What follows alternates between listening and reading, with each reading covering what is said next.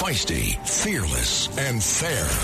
She's an Emmy winning journalist from the White House to war zones, telling all sides of the story. This is The Rita Cosby Show.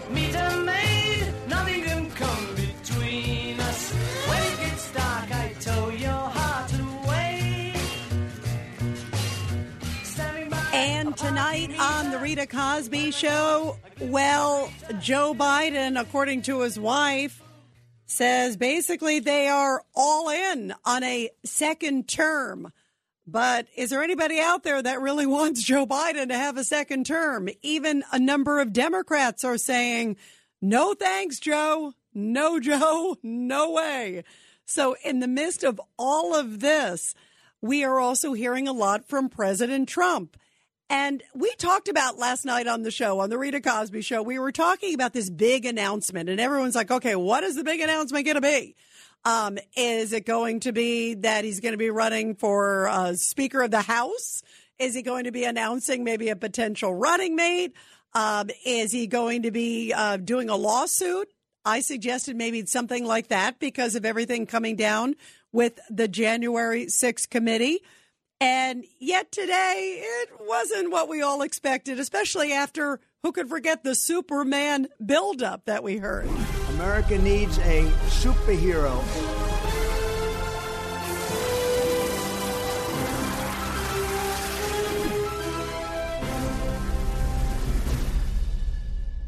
And it certainly sounded big. I mean, it was like Marvel Comics, it was like Thor and everything, Thunder, Rain, the whole works, right?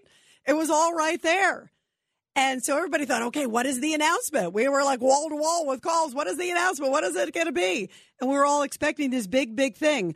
Uh, I don't think it was quite what we expected. Now, there were two things that came out. First, he announced this new digital trading card line. It's the NFTs, these sort of collection depictions of himself and others, uh, sort of a virtual reality thing that he's doing. Um, and it was interesting. It was clever. He certainly knows how to tease things and get everybody to kind of look at things. He's certainly a master marketer. Uh, but do you think that he shouldn't have hyped it like he did? I clearly think it was not the smartest move. And whoever advised him to say, oh, I got a major announcement, and maybe from a business perspective, it was a good thing. But when you're running for president of the United States, which he is again, I don't think you necessarily want to be out there and say, oh, I got a big, big announcement. And it turns out to be digital trading cards. That was not the best move whatsoever, guys. Uh, so, what are your thoughts on that? Uh, were you surprised that that was sort of part of the big announcement? And do you think that whoever is advising them on that should be like, uh, that was a bust? 1 800 848 9222. 1 800 848 9222. He did, however, at the same time, sort of present his platform in terms of fighting censorship. And that is a huge issue. And boy, all the stuff that's come out on Twitter of late clearly shows that Twitter had been out to get President Trump and trying to stifle him at every single which way but loose. And you look at it, I mean, in every single different direction. And we're talking about suppressing his tweets. We're talking about suppressing everything tied to Hunter Biden, all these different layers.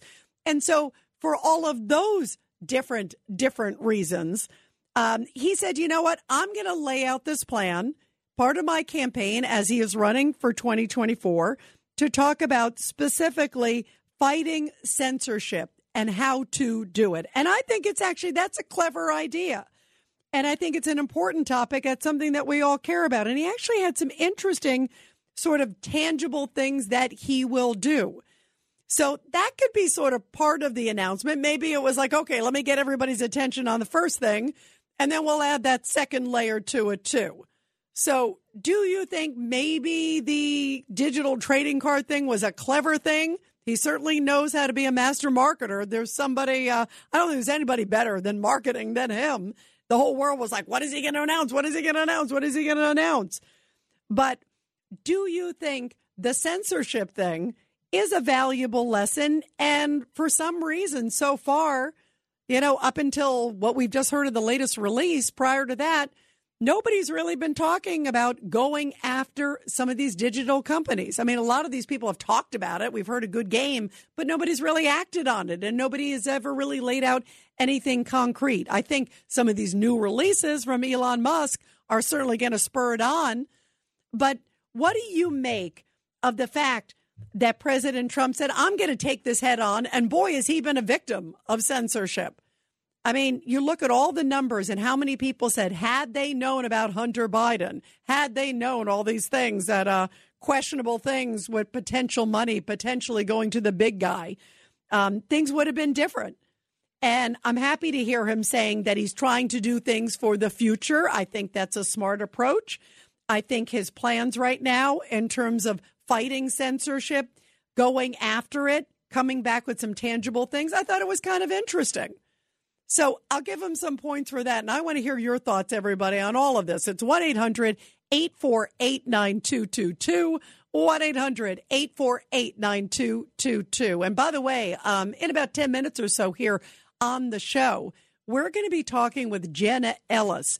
Jenna is a former attorney for President Trump, also a former senior advisor for President Trump. And I want to get her take on his sort of battle of fighting censorship, where she sees this going, and also what she thinks may be ahead with the January 6th committee. Because the January 6th committee has been doing a lot of talking of late, and they sure sound like they're going to come down with some sort of criminal referral. How does that complicate everything with President Trump and his campaign? Uh, likely, they're looking at him, obviously, as we know, Will the referral be against him? Will it be maybe among some people in a senior circle? How does that make his campaign more complex? So I want to hear your thoughts on that too, as well. I think, you know, I think Trump's expecting it. I talked with Dick Morris a few days ago, and I remember Dick saying to me that he thinks President Trump that he probably will be charged. He thinks there will be some indictment but he also thinks that he'll be the GOP nominee ultimately, and he thinks he'll also be reelected again. So, is that the path that you think we're headed? And do you think Trump is maybe one of the only guys who has the guts to fight big tech? Now he's got a partner with Elon Musk, so it changes the dynamics in a big, big way. 1 800 848 9222. 1 800 848 9222. Here is President Trump in his sort of post Superman announcement, uh, where he talked about going after free speech and said it is important for everyone's sake. The fight for free speech is a matter of victory or death for America and for the survival of Western civilization itself. And he also said that he is going to go after now all of these executives talk about uh, cleaning out the swamp.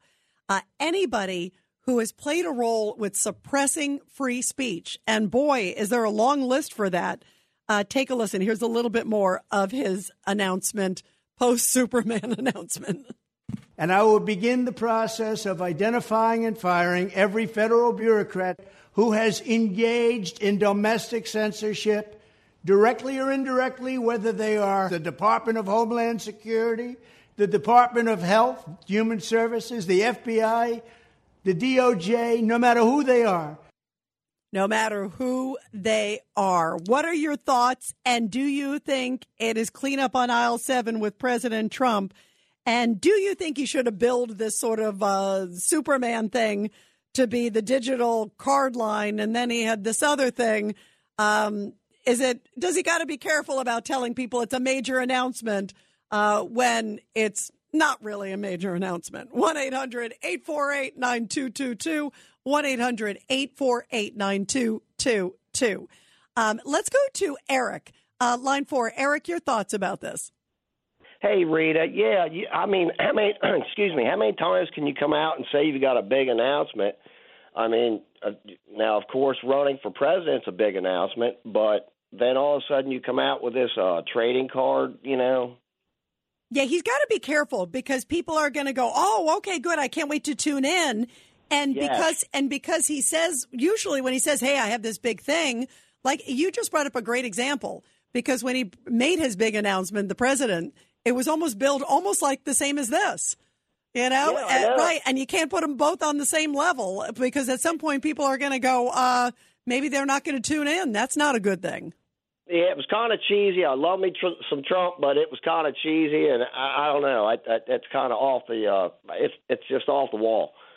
Yeah, somebody should have said to him, that's not a really good idea to do right now, especially No. with people looking. And, and, and the thing is, too, the other thing is with Trump, um, it's like, you know, e- even if he doesn't do uh, something wrong, they're still criticizing him. People are always Yeah. criticizing him, always blasting, always doing all this other stuff. Um, he's got all these, you know, even within his own party, uh, critics. And so when you have that environment, uh, you don't want to do something that sort of tees it up and gives them an opportunity. I think he should have, you know, said, oh, I have something exciting and fun, a new business venture or something, as opposed to there were people who were saying on the show last night, hey, we think maybe it's going to be, uh, he's going to run for House Speaker or he's going to do some other big dramatic thing. You can't bill it and put it in the same category and then have people go, oh, that's it, you know? Yeah, it's a blooper. Yeah, yeah, it's it's a blooper. I want to find out like who said this is a good idea, Mr. President. Hopefully, uh, That that's a good. Yeah, that that's what I want to know too. But uh, thank you, Rita, for taking my call. thank you, Eric. Great talking to you. Thank you. Let's go to Frank from Maine on line one. Frank, your thoughts about this? Uh, good evening, Rita, from the snowy, beautiful state of Maine. You know, Rita, uh, Trump is always going to be Trump. He's going to come out with something huge, and everybody's going to think it's huge, and people are going to listen. No matter what he does, people will listen. Now, now, his ideas during that during that speech or during that little intercession is fantastic. I love the fact he's going to sign the executive order. I love the fact he's going to start taking these people down. Payback is a you know what. And as far as he's concerned, he wants these people bad. So he's going to come out with anything so people will listen. They may not like him, but they will listen to President Trump. And at the end of the day, this man will be our Grover Cleveland of the 21st century. He'll be the second non-consecutive president of the United States. Rita, have a good night. Oh wow, Frank, you had a lot in there. So Frank firmly believes uh, that he will get reelected again. By the way, some of these new polls that have come out uh, don't necessarily look good for the president when you compare him to DeSantis. But I agree with Frank in the sense that do not by any means count out President Trump. I mean, this is a guy who, remember, everybody said when he was coming down the escalator, uh, basically saying, you know what? Uh, this is not going to be a real race. And I said, oh, no, no, no. This is a guy who is definitely committed to this country, loves this country, uh, clearly cares, is really serious about his campaign, and doesn't mind being in the underdog position. I think he likes being in the underdog position. And some of the new polls are putting him in an underdog position, if you will, against DeSantis. But DeSantis hasn't really, he's never debated Trump. I mean, boy, that will be must see TV. And Trump is certainly a skilled guy on so many different levels. So I agree with you. I mean, he's still the master marketer and still knows how to get everybody tuned in. And I can't think of anybody in the GOP that has that ability uh, right now. I mean, even DeSantis too. I mean, that there is an absolute skill to that. We're going to talk about that when we come back, everybody. And Jenna Ellis, Trump's former senior advisor and attorney, coming up after the break too on the Rita Cosby Show. It's the Rita Cosby Show.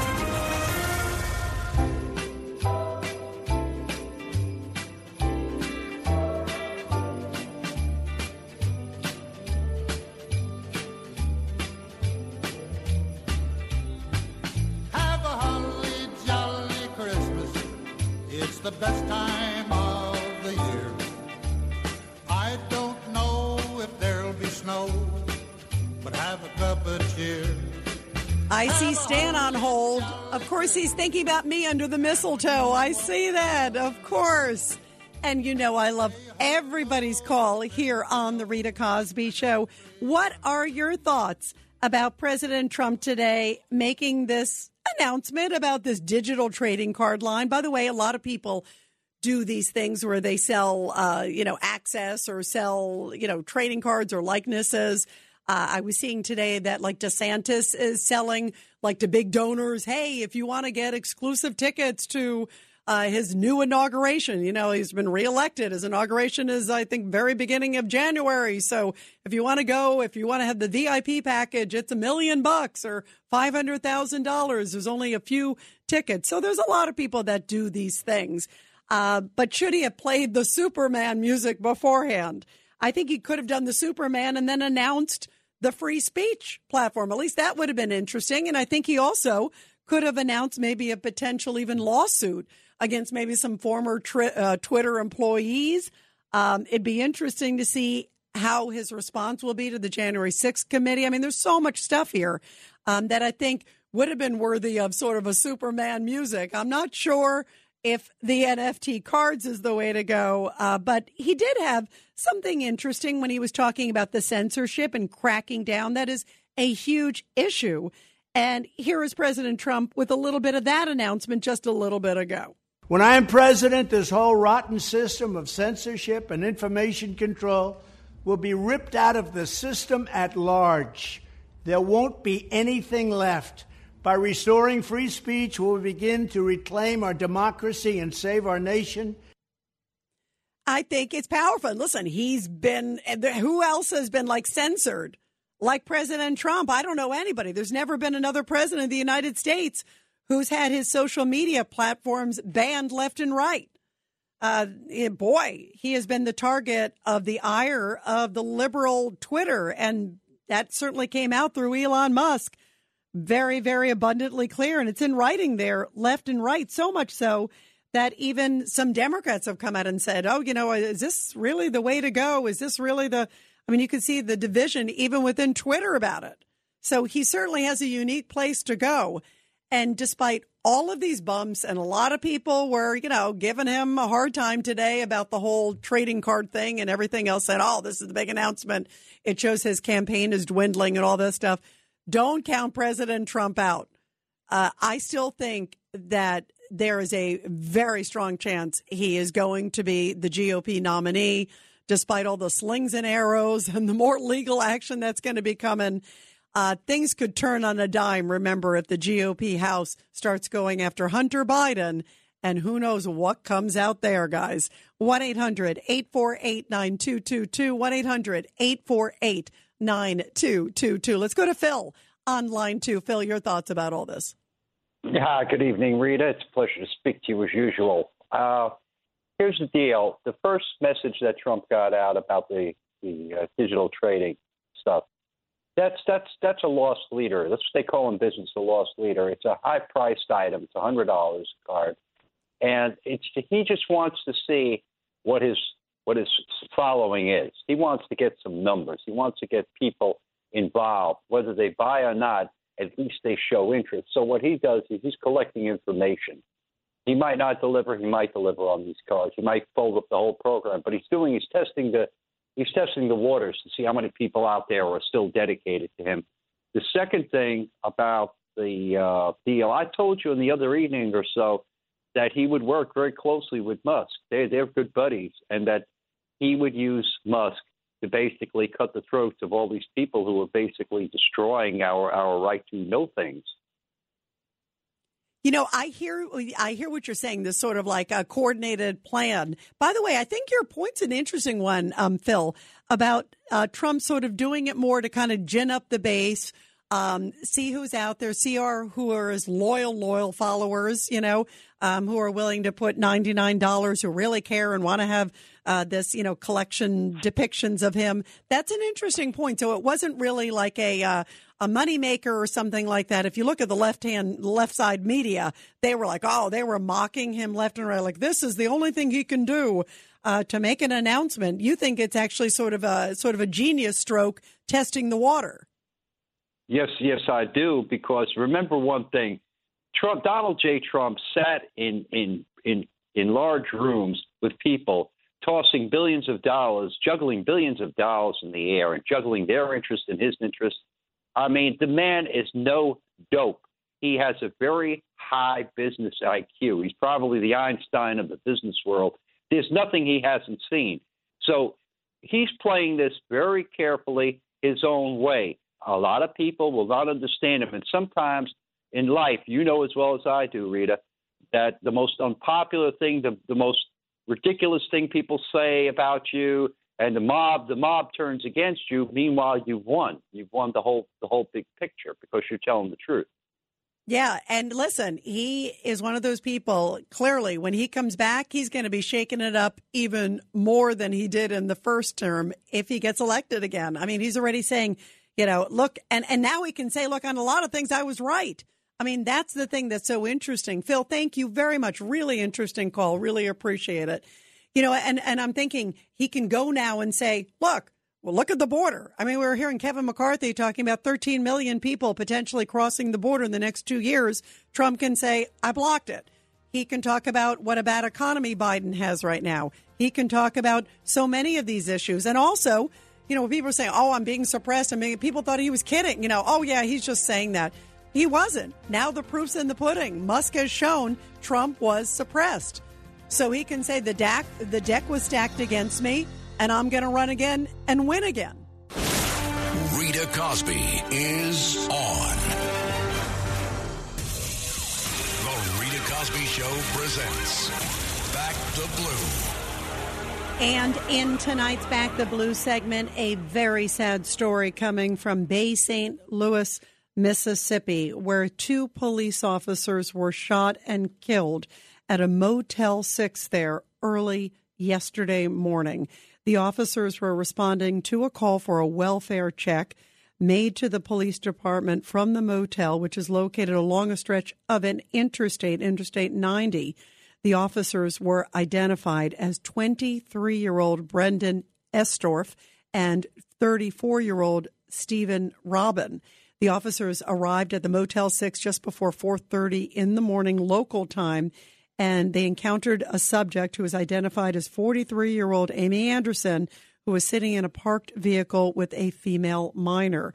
The officers interacted with Anderson for nearly 30 minutes, and the State Department of Child Protection Services was then called. And from inside the vehicle, Anderson then reportedly shot both officers. Officer Robin died at the scene while the other officer succumbed to his injuries later on in the morning. The Mississippi Bureau of Investigation said it is currently assessing this critical incident and gathering evidence. And needless to say, uh, hearts are broken all over the country, including in Mississippi, where the governor there, Tate Reeves, addressed the shooting in a message saying that two Bay St. Louis police officers were tragically shot and killed in the line of duty.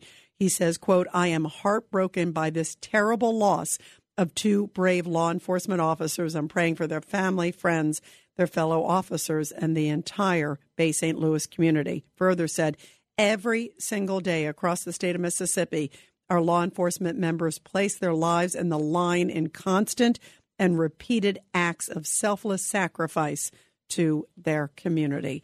And of course, our thoughts and prayers are with all of our great men and women in blue across this country. Um, you know, we also do our support our heroes every night, which we will do in the next hour here on the Rita Cosby Show. And tonight in our supporter hero segment, we're going to be running. We did a huge telethon today, by the way, um, on our flagship station, WABC, the great WABC in New York, where I am based out of. And I am proud to say we raised over a million bucks. It was the greatest thing in the world. And um, myself and my great colleagues at Rosenberg, and of course, all the other great hosts here, uh, Dominic Carter and Frank and everybody else, um, we all together uh, came together to support this incredible, incredible mission. It's for the Tunnel to Towers Foundation. And the Tunnel to Towers Foundation does so much good for law enforcement officers, for veterans, and of course for their families. They give them the mortgage free homes, um, also the smart homes. I mean, such amazing, amazing work that they do to help America's bravest, the best heroes among us.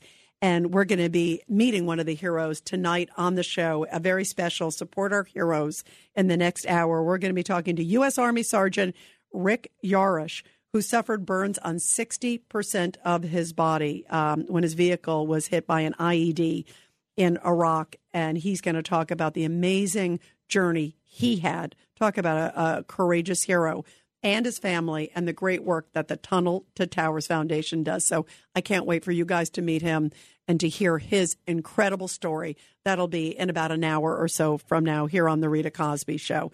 Well, we are talking about President Trump and his fight today for free speech and also his fight against censorship because, boy, I don't know if anyone's been more censored than President Trump.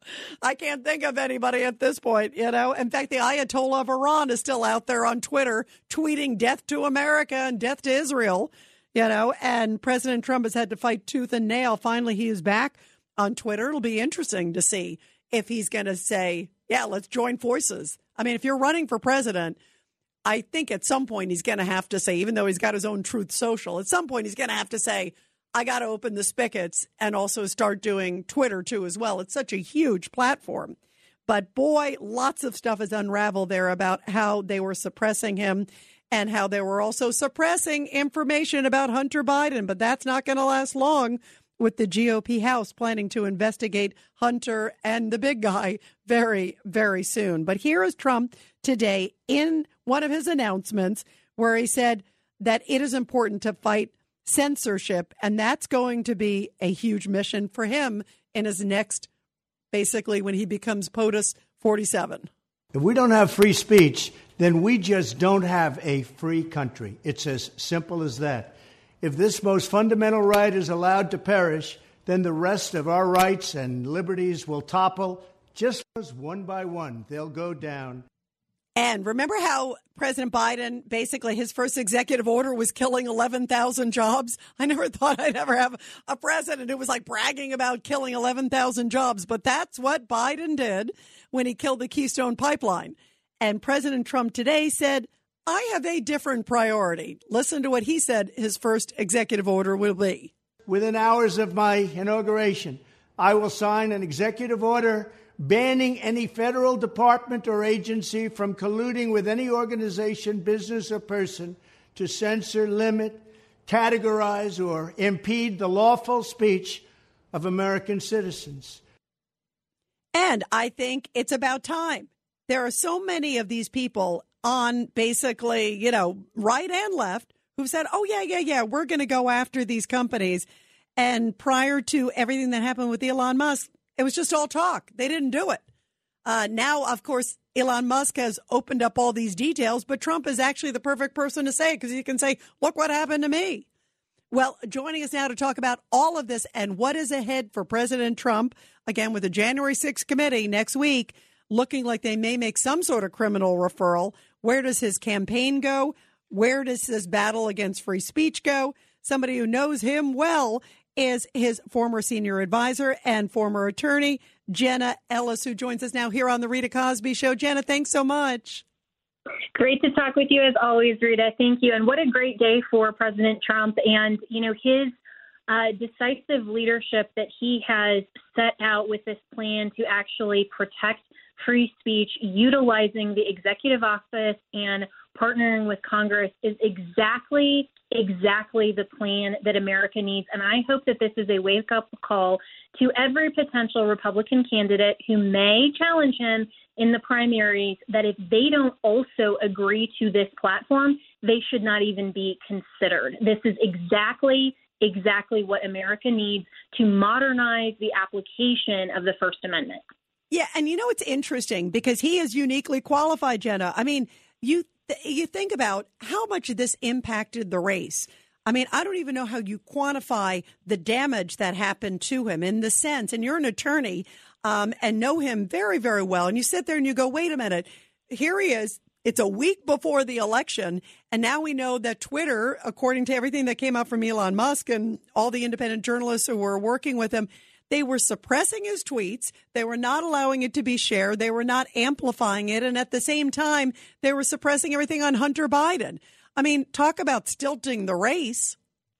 Yeah, it, it very well could have been outcome determinative. And even though we cannot uh, precisely quantify um, exactly how that affected the outcome, what we do know is that government agents were colluding with big tech and essentially uh, transforming uh, big tech and Twitter into government agents that were unlawfully censoring. And you have uh, Jack Dorsey, who testified in, in front of Congress, that clearly uh, what were lies, whether or not he knew it at the time, is the big question for potential uh, perjury charges there. And I think it's interesting that he's openly tweeting about it. If I was his lawyer, I would be telling him just shut up at this point. But you know, um, maybe he knows better than lawyers. But um, but this is exactly why President Trump, in his lawsuit uh, previously against big tech, everybody laughed when they said, "Oh, please, like Twitter is government agents, collusion, whatever." But President Trump was absolutely right, and he is being proven right uh, right now, and his plan to ban federal agencies from colluding to censor Americans, and even more than that, enact criminal penalties for federal bureaucrats who partner with private entities to violate our constitutionally protected rights, that is exactly what we are missing. And every Republican and even every Democrat who purports to love the constitutional protections in this country needs to pledge that they would enact those types of bans, that type of legislation, and enact a digital Bill of Rights. Where do you see his campaign headed to, Jen? I have to ask you because it's so interesting that he's doing all this, right? You know, he's announced, of course, he's the only person so far who's announced that he's running. And you look at some of the new polls do have DeSantis up. I tell everybody, and you know this, you know, all too well, never count out President Trump. It is so early on. Um, and DeSantis has yet to debate President Trump. That could be a whole different game changer, um, whether he even decides to run or not. Um, where do you see the 2024 race headed? Yeah, well, you know, I think it's interesting that people tend to see the lens of politics just what's happening in the here and now. If we don't even have a 24 hour news cycle anymore, we have a 24 second news cycle. And so people are immediately forgetting what Donald Trump's track record was over the last four years of his administration and how much he accomplished on a foreign policy level, on a presidential level, that uh, Ron DeSantis won't be able to claim. But right now, when people are, um, I believe, unfairly comparing, for example, his you know NFT release that I personally think would have been best on a different day so that it didn't overshadow his censorship announcement. It just gave the mainstream media an easy way to deflect from the substance. But the comparison that I think is is unfair and unfortunate is saying, well, you know, Trump's releasing an NFT, but look at what Ron DeSantis is doing in Florida. Well, Ron DeSantis is a current incumbent of an office. So, of course, President Trump right now, if he were in office, he could immediately enact and do the things that he's, some of the things that he's talking about in his announcement today. And what we need to not forget is that in 2016, when President Trump did not have the track record yet, when he made promises through his first four years, he kept all of those promises. And so I think he's going to have some stiff competition with Ron DeSantis. I'm a huge fan of Ron DeSantis as well. But of course, you can never count out President Trump. And I think that we need to compare apples to apples instead of apples to oranges. And you know, I want to play a, comment too, um, because you're right. And and listen, it's a long ways away, as you just said too. I want to play a comment because he's obviously going to be dealing with the Adam Kinzingers. He's going to be dealing with the Liz Cheneys. He's going to be dealing. There's I've never seen anyone who's had to deal with so much incoming, even within their own party. It is wild, Jenna. And Adam Kinzinger made this comment. I want to play it today because it's just I just thought it was so shocking. Basically equating Oklahoma City, the bombing in Oklahoma City, what happened there, um, to essentially January 6th, and just these things he said about the Republican Party that he's still a part of. Um, but take take a listen. Yeah, I want, I want to get your reaction because I knew you'd love to chime in on this one. Listen to this one, Jenna. Today, limited government means inciting violence against government officials. Following the Oklahoma City bombing, former President George H.W. Bush publicly refuted those who used fear to gain support. In stark contrast, our leaders today belittle and in some cases justify attacks on the U.S. Capitol as, quote, legitimate political discourse. The once great party of Lincoln, Roosevelt, and Reagan has turned its back on the ideals of liberty and self governance. Instead, it has embraced lies and deceit. The Republican Party used to believe in a big tent, which welcomed the tired, the poor, the huddled masses yearning to breathe free. Now, we shelter the ignorant, the racist, who only stoke anger and hatred to those who are different than us. That is an amazing comment from someone who still claims to be a Republican. What's your reaction, Jenna? And boy, you know they're going to be throwing barbs left and right at President Trump, and we'll see what the January 6th committee comes back with next week.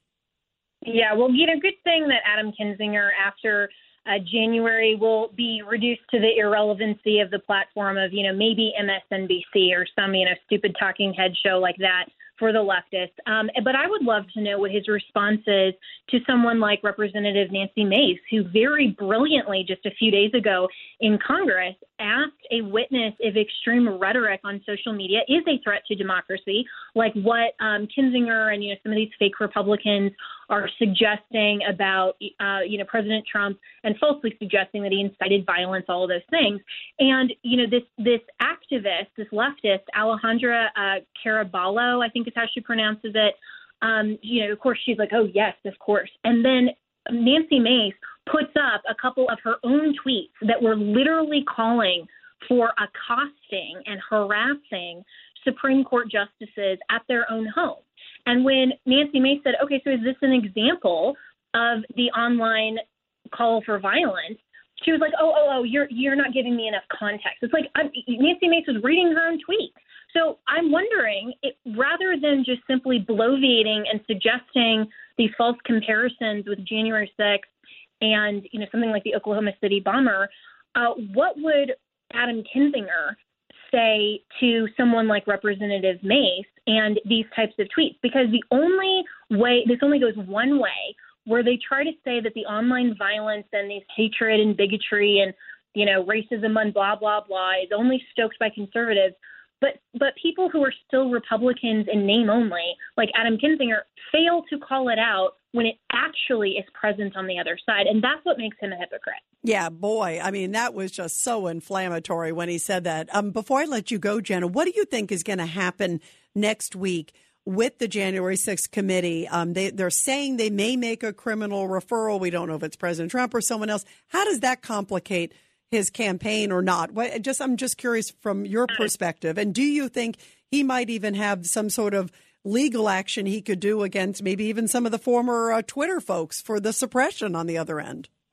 Right. And, you know, I'm sure that there are uh, lawsuits being contemplated not only by the Trump camp, but also others like uh, my good friend James Woods, who uh, was one that was uh, taken off and suspended, even though there was no violation. Um, and there's, you know, there's talk about a class action uh, lawsuit against some of these uh, uh, Twitter agents who acted like that. And I think that um, those types of things should be contemplated. Uh, we do need to look at whether or not people like Jack Dorsey and others who testified in front of Congress that we know were false statements, uh, whether that amounts to perjury if they knew that at the time.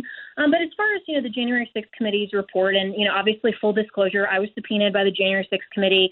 Um, you know, made a production that nobody on the left ever wants to talk about. About you know, over 9,000 pages of documents of evidence that I gave to them, but you know, still we're in this whole like, oh, there was no evidence of any shenanigans of 2020. Well, you know, none of you wanted to talk about that. But as far as the report, I think it's going to be a nothing burger. I don't think it will impact President Trump's campaign whatsoever. Um, he is he has rightly laughed off what they've done as a political partisan circus. And the only reason that they're talking right now about making criminal referrals is so that they can get attention. And it doesn't look like to the base of the Democrats that's now Liz Cheney's bread and butter that they utterly failed, which is what they did. Yeah, and it's interesting. I, I was saying I, I talked to Dick Morris, and Dick Morris thinks there may be a charge coming, um, and he still thinks the president will, you know, just keep fighting it. Uh, he'll see it as a, you know, a political shenanigan, and that he will ultimately get the nomination. He thinks he'll also get the presidency. So it's so it could be a combination of all these things. Uh, but boy, it looks like a lot of politics, and they're trying to do whatever they can before January 3rd. That's for sure.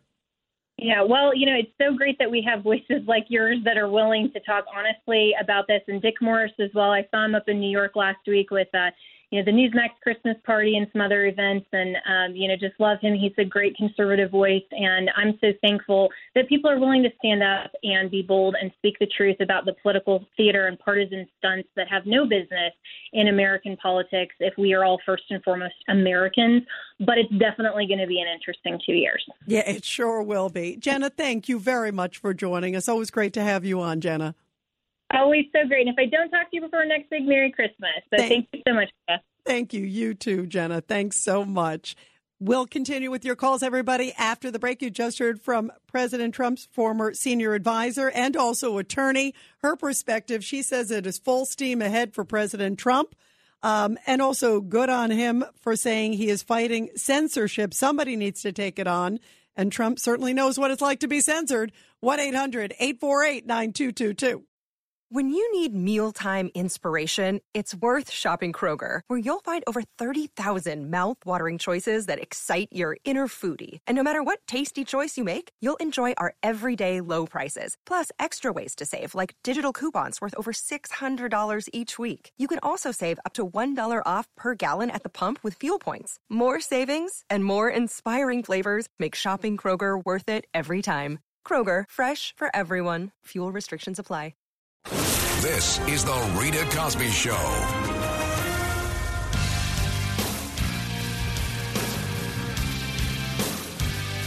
And President Trump is full steam ahead as things are going. And you just heard even from Jen Ellis that she doesn't think whatever comes out of the January 6th committee is going to deter him. And he is definitely on a mission. He said his first executive order is going to be to ban any organization that limits free speech. And I say it's about time coming. What are your thoughts, everybody? 1 800 848 9222. Uh, let's go to Stan, line five. Stan, your thoughts about all this? First of all, I have to say something. Uh, it's a little off topic. I want to thank WABC for Sunday night. I was the winner of the Sinatra Boulevard Sinatra Bash and I attended. It was at uh, WABC on Third Avenue. It was a marvelous night. Joe Piscopo was fantastic. He's great. What did you win? By the way, what did you win? Because you won it. What did you get? That was it. We showed up. We listened to the music. Oh, you got the t- oh, you got the ticket to come. I didn't see. Yeah, yes. I was the winner of the con- and so I was there. Uh, I saw Mayor Giuliani, and uh, I thought I'd see some news people there. I thought I might surprise you, see you, but you were not there. I met John Catsimatidis and his lovely wife it was a wonderful night had by everybody. There was champagne flowing, and they were singing the praises of Frank Sinatra's music. And Joe how was great. absolutely how how wonderful Joe was and it was, and of course, he's on every Sunday at six to eight on WABC uh, weekends with Sinatra. He is, and and I love. By the way, you know, you mentioned all uh, some of my favorite people there Jake for Roberts, sure. I have to mention him. He was very nice to me. Real nice guy, Jake Roberts. He's your VP. Yes, of, and look, look. See, look, I told you. Stan, I was, I you're like I was old looking, We were looking for you, Rita. We couldn't find you. Oh, I, I unfortunately was not there. No, um, but it was yeah. a great event, and they do it. They did a marvelous job, and they were celebrating the music and uh, of Frank Sinatra. And Joe was absolutely fantastic. He was a Absolutely. And by the way, I was with Joe um, and John and others when they did the unveiling of the Sinatra statue in Hoboken. Right. Oh, Um, that's wonderful. So they've been they've fun. been trem- they've been tremendous in their support, and Joe was fantastic. You know, singing. Absolutely. And he saluted me and my lady friend. We were there. There's some pictures. Maybe I'll send you something. Wait a minute, you're cheating on me, Stan? You're with somebody else? Oh my, Well, I- Stan! I, I, gotta get now. I, that was the good. now I gotta get in on the uh, what we really you and I love to talk about, uh, Mr. Trump. Uh, you were expecting a major announcement, and you got nothing. I mean, uh, a snake oil salesman.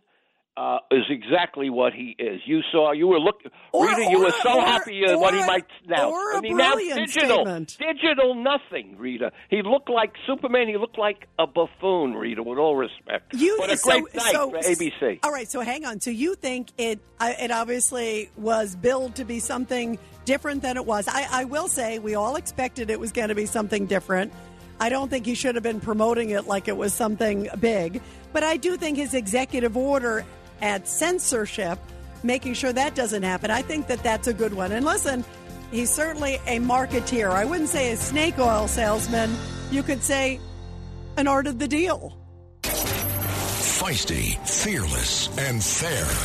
She's an Emmy winning journalist from the White House to war zones, telling all sides of the story. This is The Rita Cosby Show.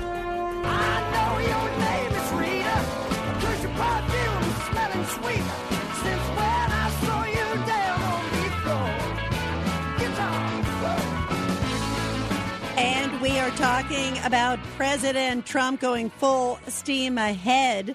Uh, he announced his big announcement. We were talking about the Superman announcement, uh, turned out to be his digital trading card line, but he also did make an announcement about going after censorship. That I think is a very powerful, powerful announcement.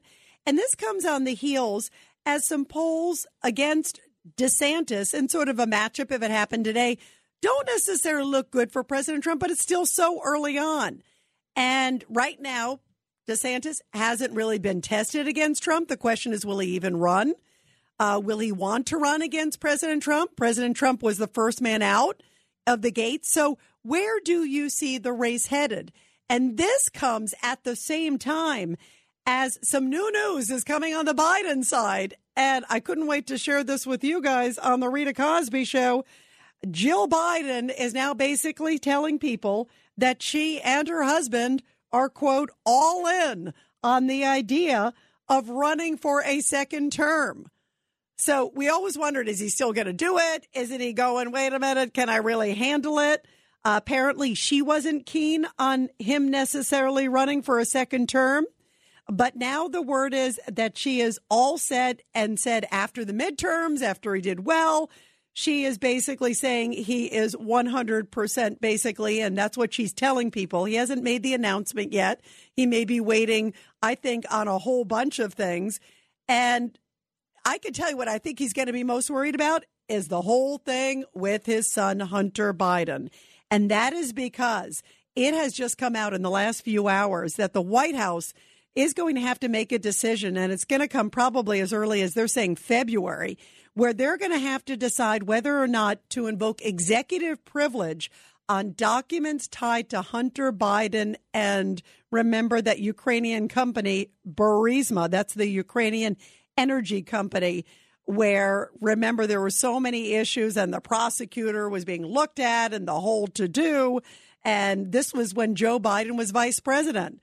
And so the National Archives is replying to this Freedom of Information Act uh, that says it has a whole bunch of emails and a whole bunch of other stuff that it would like to release based on the Freedom of Information Act tied to Burisma and Hunter and others. So, will the White House, that has been like accusing President Trump of stonewalling with the January 6th committee and everything else, they're going to look like a bunch of hypocrites if they start invoking executive privilege and don't want anything to come out on Hunter. So, when the tables turned, what's good for the goose is not good for the gander. You know, I mean, how interesting is that? They're going to criticize President Trump for not wanting to appear or blocking certain things or invoking executive privilege.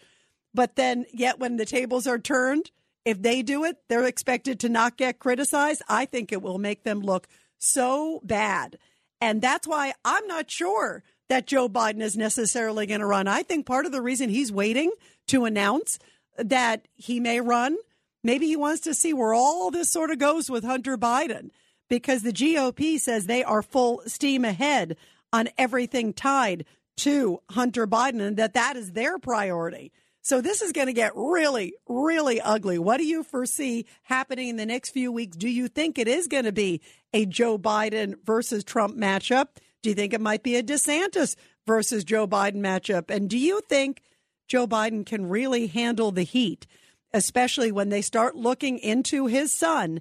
And they have made it very clear they're not looking necessarily into his son for the son's sake. We all know the guy's a crackhead and likes porn and all that other stuff. They are clearly looking into the son to see if the roads lead to the big guy. And in the middle of all this, there are a lot of groups out there separate than the Hunter Biden thing. There's a progressive group that basically says Joe isn't progressive enough. I mean, this is a guy who's letting in millions of people into the country. He's talking about giving climate reparations to Africa uh, who is like trading our coal industry and everything else for windmills, and yet he's not progressive enough. And this group put out an ad basically saying, Don't run Joe. Take a listen. It's absolutely critical that we don't allow a Republican to win the White House in 2024. I'm concerned with Joe Biden's low polling. With his low popularity, it's way too much of a gamble. If he runs, the election is at serious risk. Joe Biden representing the status quo in 2024 simply won't cut it. We can't afford to risk the White House to a Republican who could defeat status quo Joe. The threat of the GOP has become all too obvious. The stakes could not be higher. Our ideas are way more popular than Joe Biden is. Joe Biden running undermines the Democratic Party's chances in 2024. There's no question that we have a climate emergency. It's a question of willingness to do something about it. It's not the time for half measures. All Americans need universal health care now. There's no room to compromise when our abortion rights are on the line. We can't afford to lose. Don't run, Joe. Don't run, Joe. Don't run, Joe. Don't run, Joe.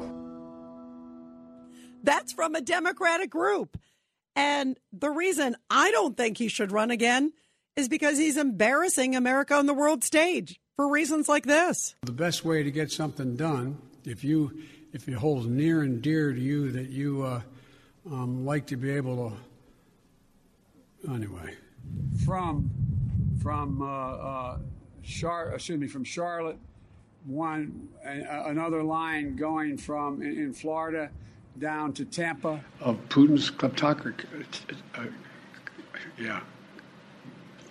America is a nation that can be defined in a single word.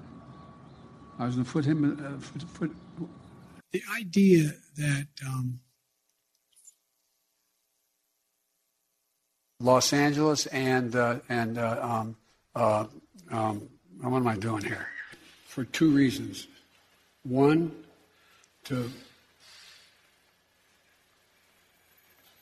we haven't been able to communicate it in a way that is. Uh, um, let me say another way. But the nature, not a solid meeting with um, with uh, the. Uh, they make a very good point. Here's the deal. Here's what drives the driver uh, in the states that are affected. Here's what that you can do, the drivers. We want to expand pre K for three and four year olds, millions of pre K students. Wow. And that just took about two or three minutes to find those. And that's what's scary. You need to be able to communicate, you need to have the stamina, and you also need to have the vision. And you're looking at what's going on with the border, you're looking at what happened with the withdrawal of Afghanistan.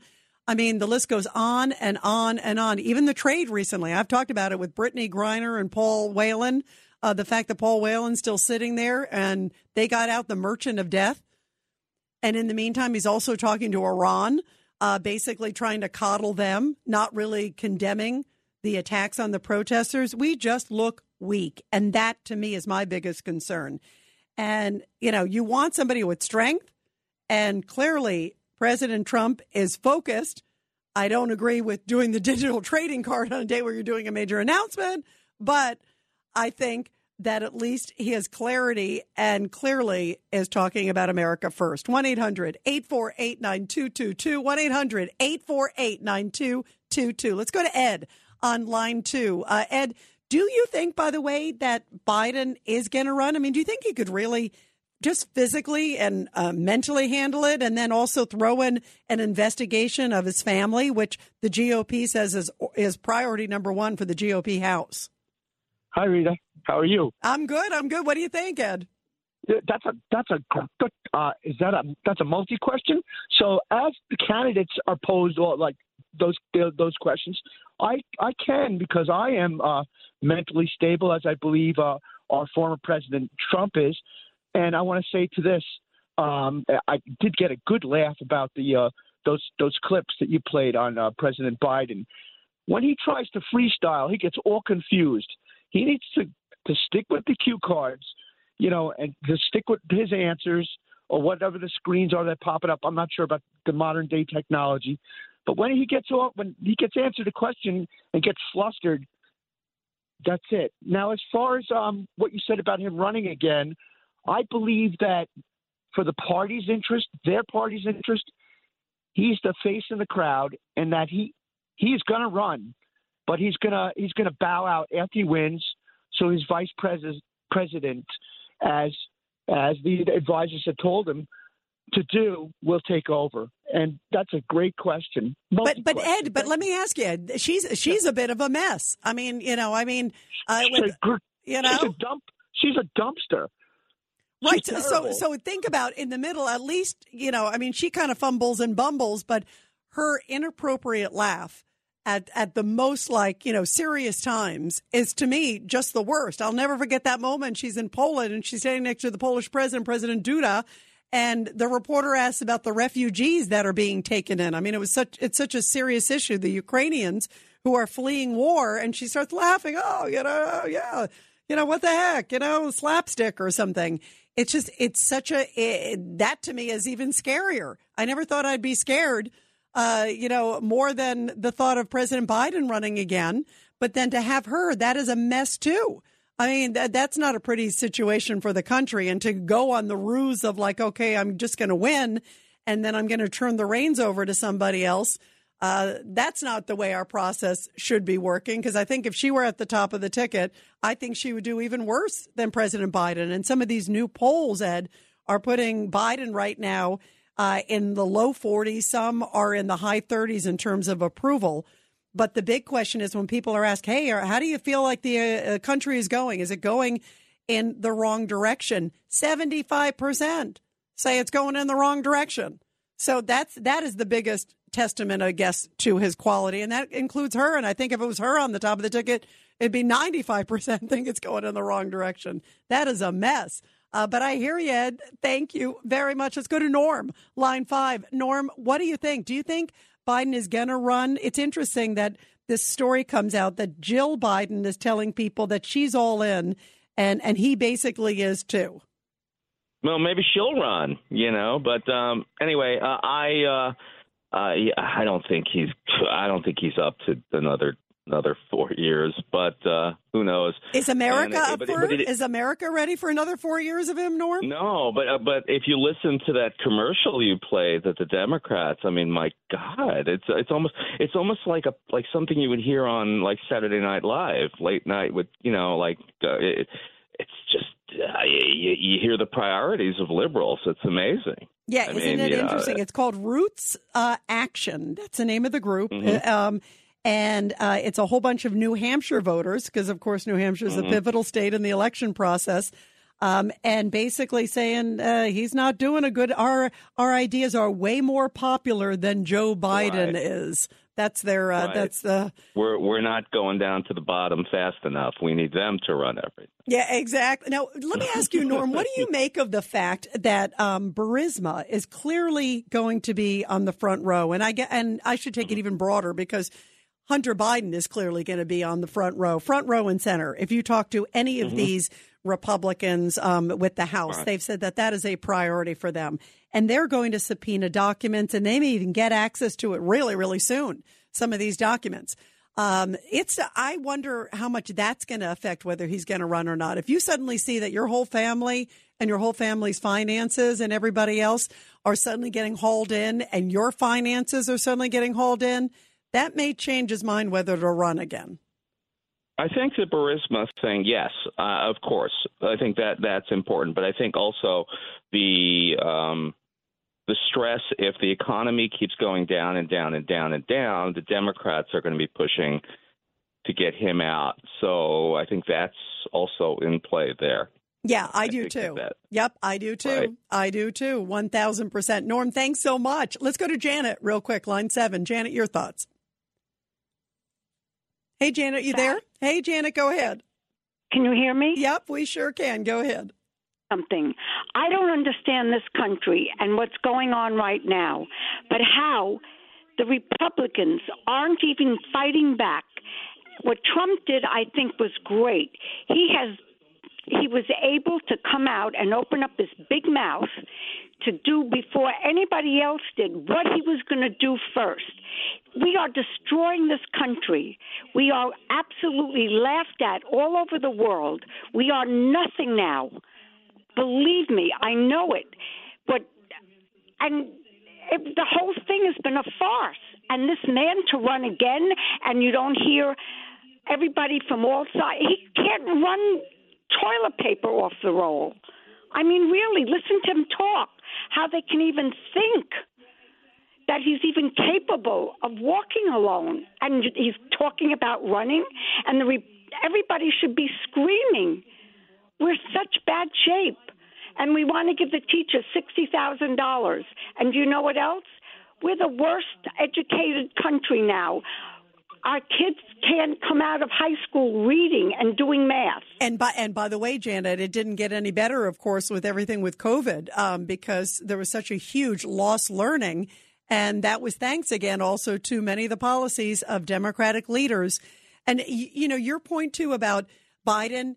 uh, You know, I I've met Biden. I met Biden the first time I met him was in the mid '90s, and and even when he debated Paul Ryan, he was sharp as a tack. He was feisty. He was spirited. He was a good debater. This he really is sadly a shell of a man that he that he was. And people, when they get up in age, certain people age and degrade more. Um, some are super vibrant. So I, I always think, you know, age is not always indicative.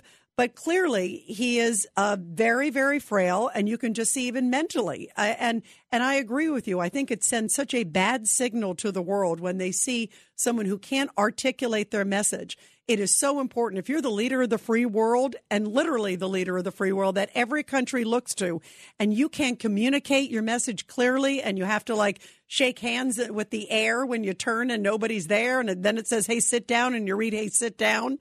You know, I mean, you're in trouble. And and I agree with you. It looks so bad, um, just perceptually, and it's so important to have somebody who emits strength, uh, who promotes strength, and who is clear and vibrant and inspires the world. And right now, it's like this is what they're doing. But Janet, this is the same party that was pushing John Fetterman. This is the same party that basically made it sound like John Fetterman's William Shakespeare. That's the guy in Pennsylvania. So uh, sure shows they'll do anything to get elected. We'll continue with your calls after the break. 1 800 848 9222. This is the Rita Cosby Show.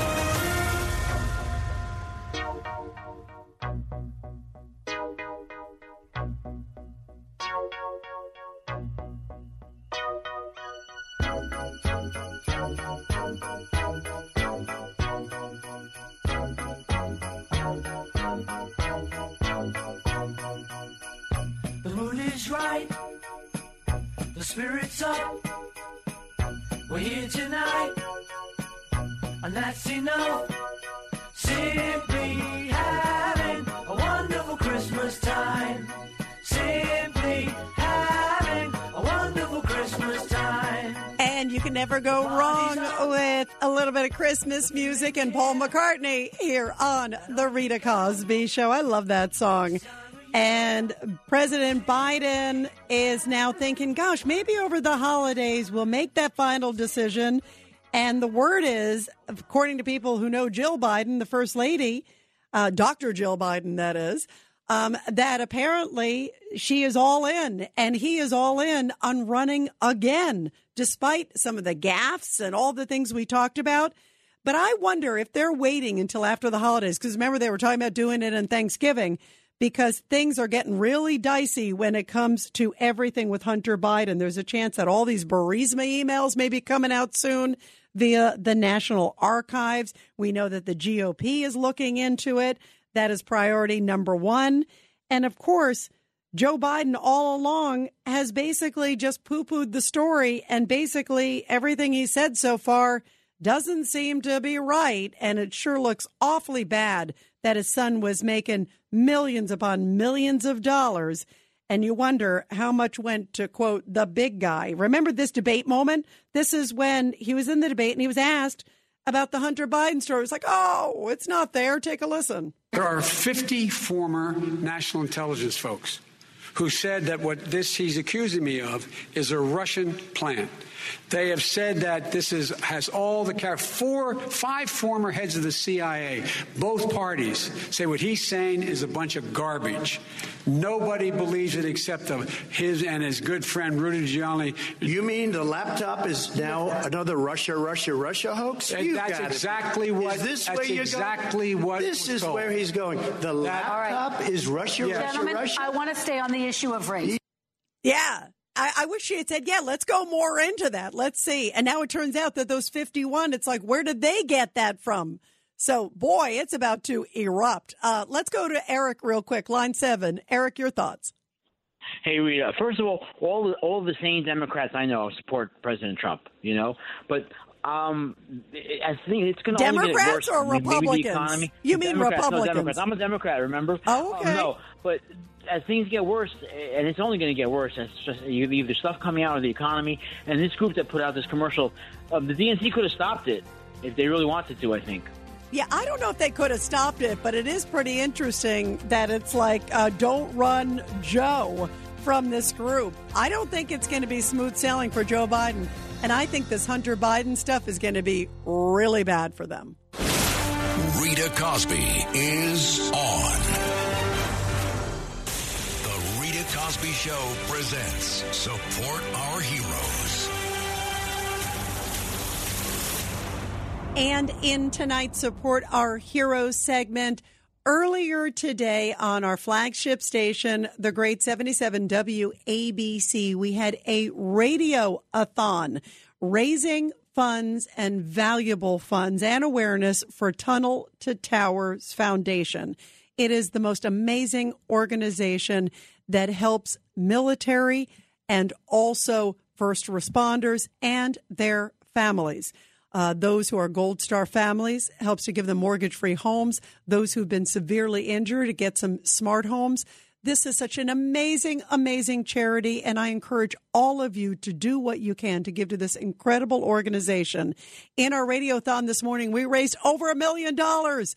Uh, you got to check it out on my Twitter at Rita Cos. We have a picture of us with some of these amazing, heroic family members who came on our radiothon. Also, the great Frank Siller, uh, who is the founder, uh, who started this organization in honor of his brother, Stephen Siller. And it was just such a powerful, powerful event. And one of the people profiled who does a lot with the Tunnel to Towers Foundation, and he is a great American hero, is retired Sergeant Rick Yarosh. Now, Rick Yarosh joined the Army in 2004 and was severely injured. On 60% of his body, he suffered severe burns. Uh, this man is such an incredible story, and I wanted to share this interview with all of you in tonight's Support Our Hero segment. Take a listen. And I am here with Sergeant Rick Yarosh, who joined the U.S. Army in 2004. And Rick, I can't wait to hear about why you joined the Army. You love this country. Talk about that. Well, thank you for having me, Rita. And yes, I, I do love this country. Um, there's, yeah, I, I have my three big reasons that I joined. Um, really, the biggest of them all was um, what happened on 9 11, though, and the feeling that I got from what happened then. And yes, there was some anger that came with it, and uh, for certain, everybody felt angry after a while. But my um, the reason I joined because of 9/11 was because of the pride that I had in our country and the the way I saw we handled it, and we got together and um, it, just the unity, like putting our arms around each other. I wanted to be a part of like preserve, preserving that. Like it felt good to see that, and I wanted to be a part of preserving it. So that was one of the big reasons um, that I joined the military. So 9/11 was definitely a part of that, and then Tunnel to Towers coming into my life and being a part of that as well. Like, just uh, it was, it's been an amazing 16 years, that's for sure. Well, we are blessed to have incredible uh, men and women, of course, in the military, and you exemplify it, uh, Sergeant. You know, eh, the Tunnel to Towers Foundation, I, I love them. I love what Frank Siller has done uh, to help so many folks. And boy, you went through so much. Talk about what happened on September 1st, 2006. Yeah, it was the. I mean, the day my life turned upside down. Um, but if I only really knew, uh, you know, that was the day I was on a patrol in Iraq in my Bradley fighting vehicle, and uh, that day there happened to be a IED underneath uh, the road, an improvised explosive device, and my Bradley ran over it, and we hit it. And uh, it exploded and went through the turret, uh, the bottom of the vehicle, up into the turret where I was sitting and that's also where we have our fuel tank. So as soon as it hit the fuel tank, I was on fire, and so was the vehicle, and so were my buddies inside of the vehicle with me.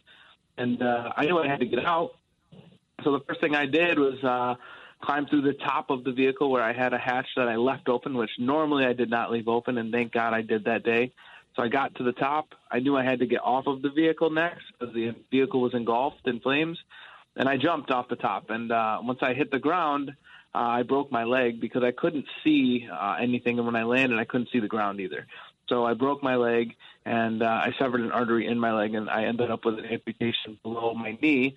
Um, I laid there for a little bit, did stop, drop, and roll because that's what we were taught to do, and it didn't work. I had too much fuel, and there was too much fire, and then I gave up. I gave up uh, that all important word, the word that you're talking about a lot today. That's hope.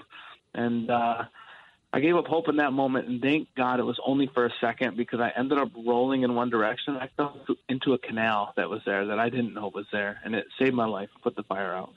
And then uh, a couple of my friends found me, carried me out. Helicopters came and took me away to the hospital, and I ended up being in the hospital for six months in San Antonio, Texas. And it's been a crazy ride this last 16 years. But um, at this point in my life, I can tell you that that day, crazy to say, and it's even hard to say some days. It's the best. It was the best thing that ever happened to me that day because of the amazing things that have come from it.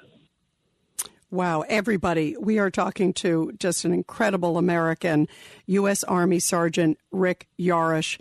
Rick, um, you were burned over 60% of your body. Uh, you talked about how you lost your leg, uh, both ears, part of your nose, multiple fingers, uh, most of the function of your hands. Um, and, and, yet you have that incredible. I'm glad you didn't give up, and thank goodness you went into that canal. Uh, fast forward suddenly this incredible organization that you and I and so many great Americans love, the Tunnel to Towers Foundation, comes to you after you go through this unbelievable ordeal. What was it like when suddenly, you know, Frank Siller and his amazing team come to you and say, We're going to give you and your beautiful family, your wife, uh, and now you have two daughters. I love this, 10 and 2. Um, but they yeah. come to you and say, We're going to give you a mortgage free smart home to your home in Vestal, New York, right near Binghamton, New York. What, what did that mean to you? Well, I'll tell you. First thing I said was, I appreciate the offer, but no, thank you. wow! Why did you say that? um, I said it because you know I have a hard time understanding and even believing that I'm deserving of so much. Like I just did something that I believed I needed to do, and in the process of it, I got injured. And I am thankful to come back to an incredible country that supports me. And um, and I, and I said no because of that. But I talked to my parents and I talked to my wife, and um, they said this is the opportunity. Because what I didn't tell you is that we, my wife and I, were we were looking to build a home uh, in that moment, and we were about to take out a big mortgage. And we were going to build a home that wasn't fully handicap accessible because it wasn't in our budget. Um, so then once I talked to them and they talked some sense into me because my parents and my wife are much smarter than me, that's for sure. um, they talked some sense into me and I said, I called again the next day after I had turned them down, and in tears, I was in tears, and I don't go into tears often. I said, "Thank you so much for the offer," because I I don't feel like I could ever express how thankful I am for this home that helps me do so much more than I was able to do before. And we just have a few seconds left. What's your message to people who are listening about just how incredible the Tunnel to Towers Foundation is, Rick? They are a life changing organization, and I have a hard time calling them an organization because they are a family, and they are my family, and they have grown in my life so much. I said the other day that there is very rarely a week that goes by that I don't hear from someone from Tunnels to Towers, and even if it's just to say hi. So what they are doing is they are changing people's lives, and not just for tomorrow and the next day. It's for their entire life. Um, they will be a part of my life forever. Well, we are so blessed to have just incredible heroes like you. Sergeant Rick Yarosh, you give your uh, wife and your two beautiful girls a big hug from all of us this holiday season. And everybody, if you want to help the Tunnel to Towers Foundation, because they are helping folks year round, especially this holiday season, you can go to T2T T2T.RitaCosbyOnline.com. That's two, number two, T2T dot RitaCosbyOnline.com and do whatever you can to help. You can donate the $11 a month like a lot of people do. I even made a donation myself uh, today uh, during the radiothon because I just love this organization. I love what they do. And they help great heroes like the one you just heard, United States Army Sergeant Rick Yarosh who has just such an amazing positive attitude despite everything that he has you know been through uh, burned 60% of his body after his Bradley fighting vehicle was hit by that IED in Iraq. And he is now inspiring people all over the world. And these are the kind of people that the Tunnel to Towers Foundation helps every single day. So I love this charity. Anything you can do to help is so appreciated. And we're trying to raise as much money as possible to help them and help their families. So thank you for whatever you can do to support the Tunnel to Towers Foundation. And we are taking your calls because we love this great country. We're talking about what could happen in 2024. And now, with word that Joe Biden and Jill Biden are basically suggesting that they're all in, they haven't made a decision officially yet, but it also comes at the time that it looks like the GOP is all in in terms of investigating Hunter Biden. And I think things are going to get really ugly quickly. I mean, you got, you know, all these details with Hunter Biden. You got all the money that he was taking in. You got those paintings that people are spending $500,000, you know, to buy a painting from this guy. And the artwork looks like a six year old did the drawing and they're spending anywhere from like a hundred to two hundred thousand to five hundred thousand, you know that there's something there. The question is what? And the minute that they have subpoena power, it's going to be really interesting. And boy, is payback going to be interesting after everything that they have done. Uh, think about what they've done to the Republican Party, what they've done to President Trump, what they've done to everybody in terms of, you know, subpoenaing every single person and their brother. Well, guess what? Now, when the Republicans have subpoena power, once they get a hold of those bank records, it's going to be, I can't wait to see who was paying Hunter Biden X amount of money to like be a advisor on energy with Burisma, who was spending millions upon millions of dollars. What else did they get? Where did the money go? Where was the shell company? There's all this stuff that the Republicans are saying that they are digging in deep in. And if you listen to James Comer, this is what he had to say. This is cut 1A, and this is James Comer talking about where this investigation is headed. He said, make no mistake, this is not necessarily a Hunter Biden investigation. He says they are going for the big guy. Take a listen. This is an investigation of Joe Biden the President of the United States and why he lied to the American people about his knowledge and participation in his family's international business schemes. National security interests require the committee conduct investigation, and we will pursue all avenues, avenues that have long been ignored. Committee Republicans have uncovered evidence of federal crimes committed by and to the benefit of members of the President's family. These include conspiracy or defrauding the United States, wire fraud, conspiracy to commit wire fraud, violation of the Foreign Agents Registration Act, violations of the Foreign Corrupt Practices Act, violations of the Trafficking Victims Protection Act, tax evasion, money laundering, and conspiracy to commit money laundering. The Biden family's business dealings implicate a wide range of criminality from human trafficking to potential violations of the Constitution.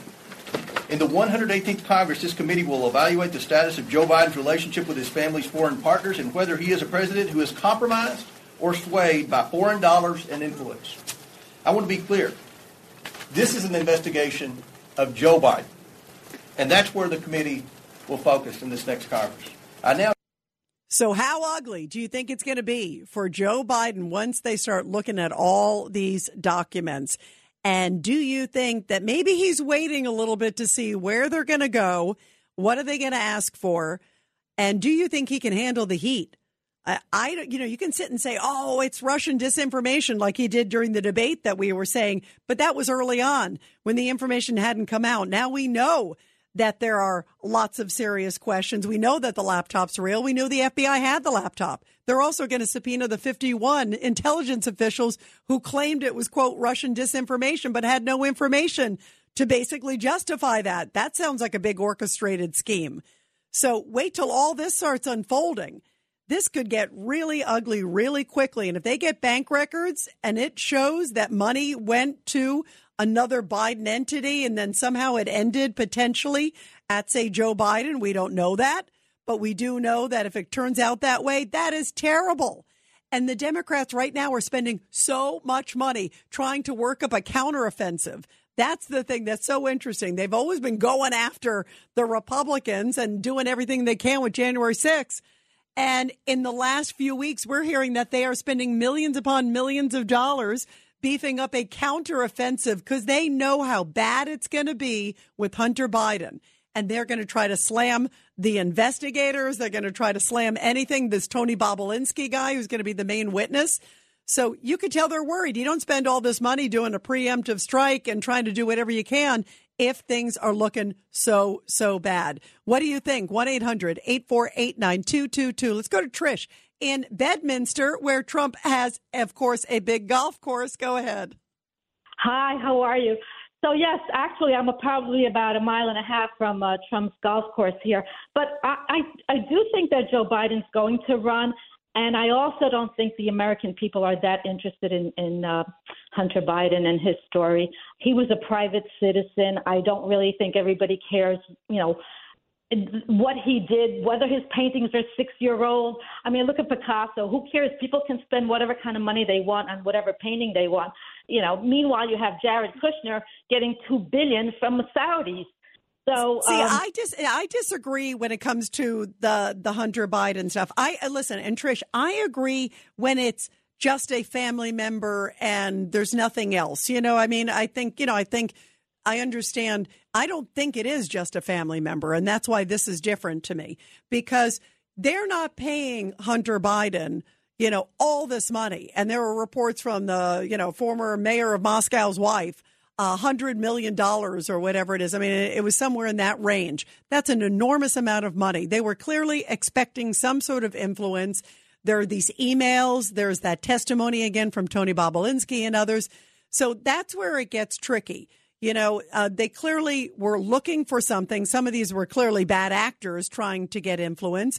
And he is still, at this time, of course, the president of the United States. And in many of these cases, he was the vice president of the United States. So if there was some sort of promise made, or if he was collecting money on the side that he didn't report, or if indeed uh, there was some sort of influence, undue influence, if it just stays with Hunter Biden, um, you know, I agree. Uh, but I think it deserves to be looked into. And for many reasons, by the way, Tricia, not just because if it looks like the president may have been, you know, bought or, or money went in the wrong place, and especially bad actors and maybe they decided his policy. There's there's this report that he was giving basically access, uh, potentially uh, Hunter Biden and possibly others in the family uh, for the Chinese energy industry, as we're basically throwing our industry under the bus. That to me is a story. So to me, I think there's a lot more to it than just uh, a guy who clearly has a you know drug problem and a sex problem. Go ahead, Trish, real quick. No, I was just going to say, however, you know, everybody who goes after someone's family, they want to force influence. They think that this is what they do in Washington all the time. They try to get influence and buy influence. So that's that's typical. That's not unusual. That happened with Trump's children but too. if you but if you Look at- didn't if you didn't Trish, what makes it different is if he didn't report the money and if there was some sort of policy or something done that we don't know about and these some of these characters are very questionable characters that's what makes it interesting i mean there's some really like you know russia right now and we're dealing with of course we're we're you know at war. We're siding with ukraine you know? I mean that's what makes it really bad. And to me we're not talking about five ten dollars we are talking hundreds of millions of dollars. And this guy looks like, uh, you know, looks like uh, he, all he had to do was uh, take a few hits of crack and he'd be passed out, and who knows what they got on his phone. You know, I mean, he looks like a security risk uh, just walking down the street. That guy's a mess. Um, and by the way, I, I do agree there art is in the eye of the beholder because there are some, uh, you know, paintings that go for big bucks. But this guy is not Van Gogh and he's not Monet. That's for sure. We're going to continue with your calls after the break. 1 800 848 9222. It's the Rita Cosby Show.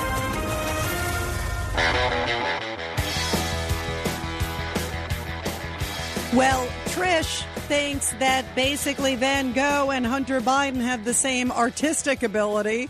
Uh, I think some people would beg to differ.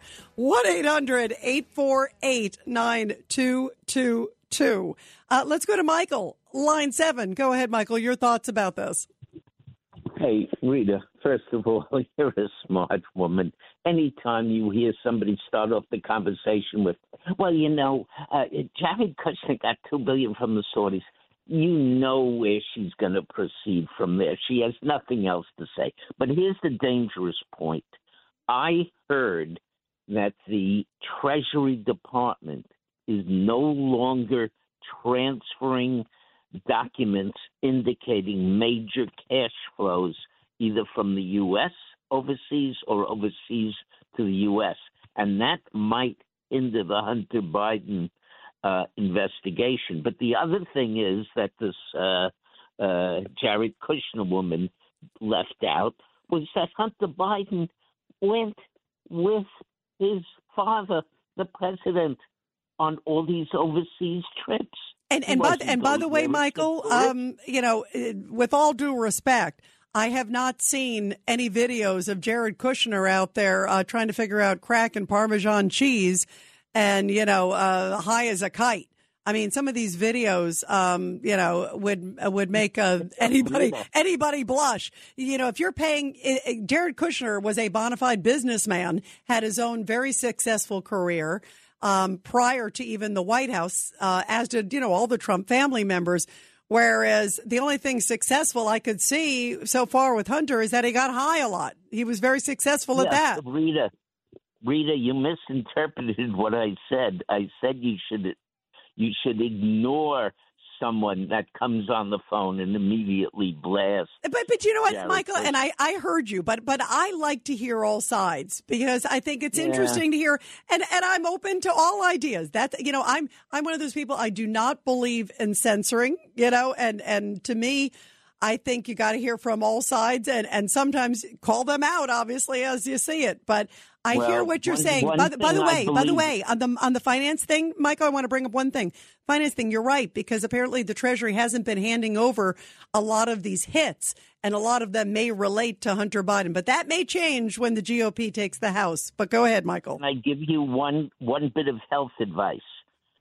Every morning, always have a little piece of fish because that way, during the course of the day, you won't be hard of hearing. Ah, very good. Hey, very good. By the way, I love those jokes. That's really good. And I think Trish was um was maybe having lemons, sour lemons for breakfast as opposed to fish. But that's a good joke. That's a very good one. I like a good joke at the end of the night. We could always use that. Michael, thank you. And I heard you loud and clear. And I hear all of you loud and clear.